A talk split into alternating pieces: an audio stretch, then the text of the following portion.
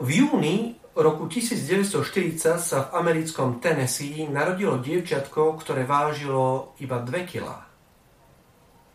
Pomaly rástla a v detstve dostala detskú obrnu. Z tejto choroby sa dostala, ale nejaký čas musela nosiť výstuhu ľavej nohy a chodidla. Pravidelne chodila a postupne začala aj behať. Túžila však hrať basketbal ako jej staršia sestra, a tak ako 12-ročná vstúpila do basketbalového týmu. Bola veľmi vytrvalá a trénovala stále viac a viac.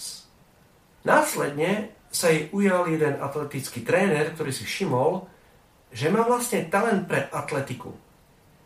Toto neduživé dievčatko, ktoré sa statočne pasovalo so svojím osudom, vyrástlo na dospelú ženu, ktorá bola nominovaná reprezentovať Spojené štáty na olympijských hrách v Ríme v roku 1960.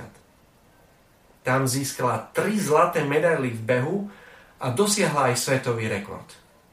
Hovoríme o Vilme Rudolfovej, čiernej gazele, ako ju nazvali talianskí novinári. V máji roku 1990 sa zasa v Brazílii narodil chlapček, ktorý však nemal na začiatku svojho života veľké šťastie. Prišiel o rodičov. Ako sirotu si ho adoptoval francúzsky manželský pár. Ako štvoročný začal korčľovať, ale keď mal 12 rokov, mu bola diagnostikovaná degenerácia chrupavky holenej kosti. A chlapec musel na 1,5 roka prestať športovať.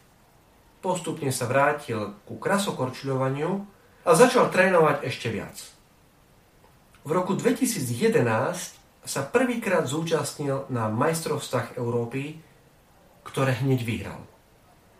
Meno tohto majstra Európy v krasokorčľovaní je Florán Amodio. Drahí priatelia, tieto dva príbehy zo športu môžu byť dnes vynikajúcou inšpiráciou pre všetkých nás – ktorí sme vyrastali vo funkčných rodinách, nikdy sme netrpeli žiadnymi vážnymi chorobami či postihnutím.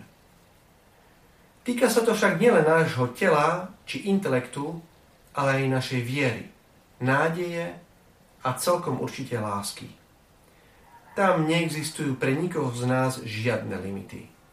Ak sa budeme každý deň pokúšať o to, aby náš život bol zmysluplnejší, tak si môžeme byť istí, že sa zmysluplnejším aj stane.